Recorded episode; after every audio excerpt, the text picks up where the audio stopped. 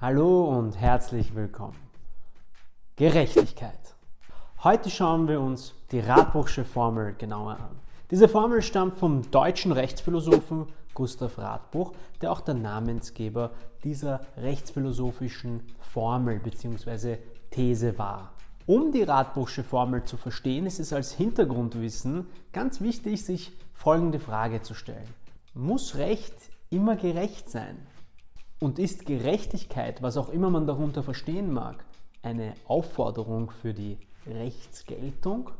Nun, es gibt ja den sogenannten Rechtspositivismus, also ihr wisst schon, den von Hans Kelsen, wo man sagt, das Recht entsteht, durchsetzbar und wirksam ist, wenn es nach den entsprechenden rechtlich vorgegebenen Regeln erzeugt wird und zwar auch unabhängig von dessen Inhalt. Also zum Beispiel auch ganz schlimme, menschenverachtende Nazi-Gesetze waren dementsprechend Recht, sofern sie nach den entsprechenden damaligen Regeln der Rechtserzeugung erzeugt worden sind, und zwar unabhängig davon, ob sie inhaltlich gut oder schlecht waren. Und so sind, wie wir wissen, auch ganz entsetzliche Gesetze und Verordnungen entstanden. Nach dem Zweiten Weltkrieg sagte dann Gustav Radbruch, geschockt von den Ereignissen des Zweiten Weltkriegs und den Nazi-Verbrechen, dann aber, dass das Ganze so einfach nicht mehr funktionieren darf.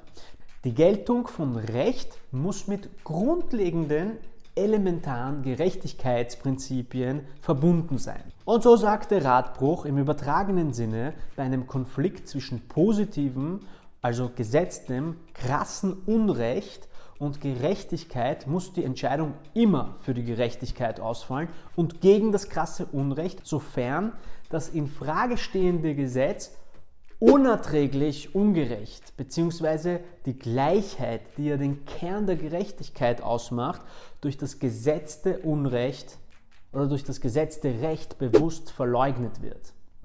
Okay, aber was ist jetzt mit der Rechtssicherheit? fragt sich nun der geübte Rechtspositivist.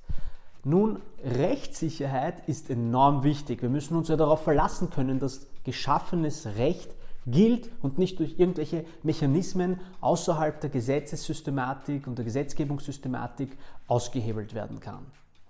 Nun, bei krassem Unrecht aber sieht Radbruch den Wert der Gerechtigkeit höher als den Wert der Rechtssicherheit. Und dieser Abwägungsprozess nennt sich die Radbruchsche Formel. Normen, die auf diese Art und Weise gegen Gerechtigkeitsanforderungen verstoßen, nennt er gesetzliches Unrecht.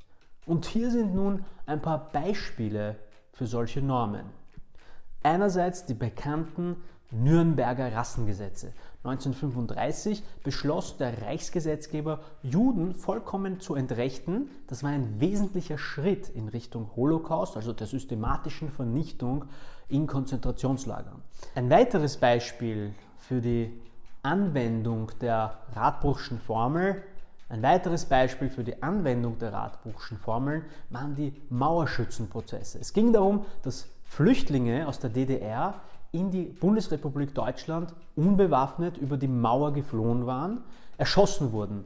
Es gab zwar ein Gesetz, das das Ganze mehr oder weniger gerechtfertigt hat. Letztendlich entschied aber der Deutsche Bundesgerichtshof, dass dies ein extremes Unrecht war und die Grenze der Anwendbarkeit der Radbruchschen Formel überschritten war, sodass diese Schützen dann für nicht gerechtfertigte Fälle von Totschlag verurteilt wurden. Falls euch das Video gefallen hat, dann würde ich mich über einen Daumen nach oben wieder mal freuen. Und zusätzlich sage ich natürlich immer gerne, abonniert diesen Kanal, wenn ihr rechtlich immer up-to-date bleiben wollt. Und abonniert uns auf Facebook und Instagram und hört euch auf jeden Fall unseren News Profi Podcast an.